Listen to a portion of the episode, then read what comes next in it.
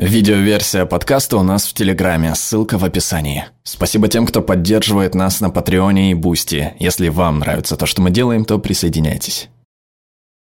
Слова имеют большое значение. Они могут исцелить, а могут и убить. Однако у них есть границы. Однажды в восьмом классе учитель дал нам список слов, одним из которых было «геноцид».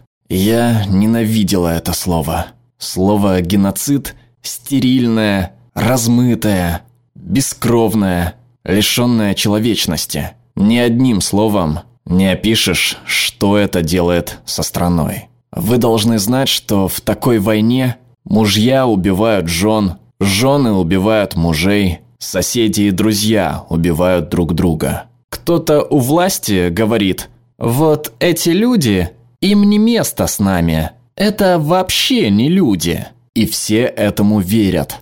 Я не хочу, чтобы такое можно было описать словами. Я хочу, чтобы слова могли это остановить. Но где же такие слова? И как их найти? Я искренне верю, что мы должны пытаться. Я родилась в Руанде, в городе Кигали. Все меня любили. И семья, и соседи. Надо мной постоянно все подшучивали. Особенно старшие брат и сестра. Когда у меня выпали передние зубы, брат посмотрел на меня и сказал «О, и у тебя тоже?» Они больше никогда не вырастут. Я играла везде, где только можно, особенно в саду у мамы и у соседей. Я любила ходить в детский сад. Там мы пели песни, играли везде и всюду, обедали. Такое детство, как у меня, я бы пожелала каждому человеку. Но когда мне было 6 лет, взрослые в моей семье начали говорить шепотом и шикали на меня всякий раз, когда я пыталась что-нибудь спросить.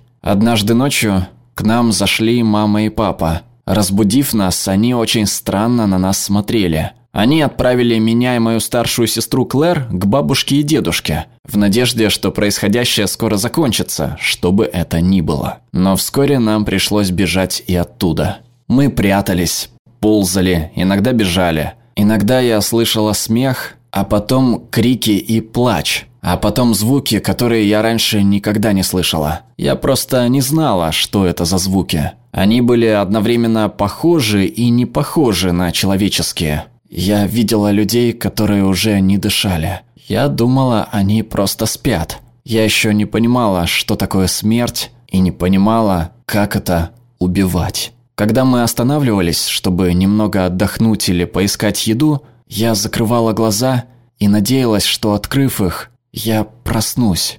Я даже не представляла, в каком направлении находится дом. Днем мы прятались, а ночью шли.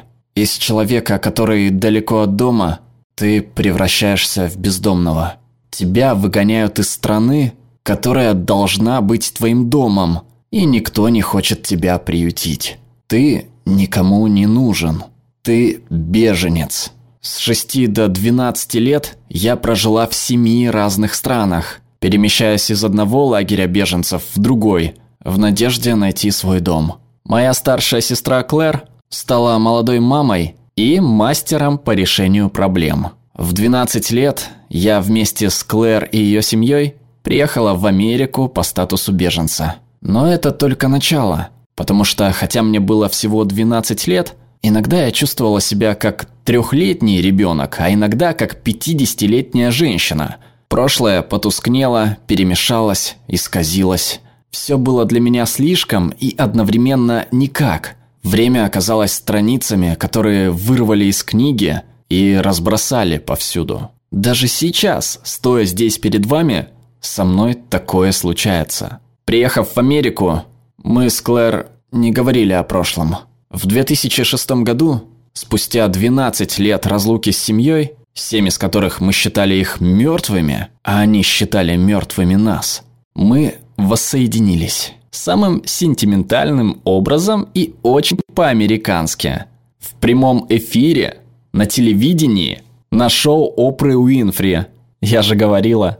Но после шоу, пообщавшись с мамой, папой и младшей сестрой, а также с новыми братом и сестрой, которые родились за эти годы, я чувствовала ярость. Я чувствовала глубокую боль в своей душе. И я понимаю, что ничем, абсолютно ничем, не восполнить потерянное время, которое мы могли бы провести вместе, и отношения, которые могли бы быть между нами. Вскоре мои родители переехали в США, но, как и Клэр, они не говорят о прошлом. Они живут в бесконечном настоящем, не задавая слишком много вопросов, не позволяя себе чувствовать, делая маленькие шаги. Конечно, никто из нас не может осмыслить, что с нами случилось. Моя семья жива, но мы сломлены. Мы подавляем свои чувства и молчим о том, что произошло в нашей жизни. Моя семья не уникальна. Руанда не единственная страна, где народ воюет сам с собой,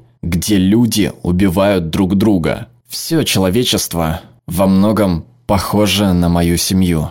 Мы не мертвы, но жестокость, которой так много в нашем мире, сломила нас, заставила нас молчать и подавлять свои чувства. Дело в том, что жестокость продолжается в словах, которыми мы пользуемся – и историях, которые мы творим каждый день, а также в ярлыках, которые мы навешиваем на себя и друг на друга. Стоит только сказать, что кто-то чужой, хуже других, один из них или лучше других. Поверьте, при определенных условиях это очень быстро приведет к еще большим разрушениям. Хаоса станет еще больше, как и звуков, которые нам не понять. Словами никогда не удастся в полной мере отразить весь масштаб разрушений, причиненных человеком. Чтобы мы смогли положить конец жестокости, происходящей в мире. Я надеюсь, во всяком случае я прошу вас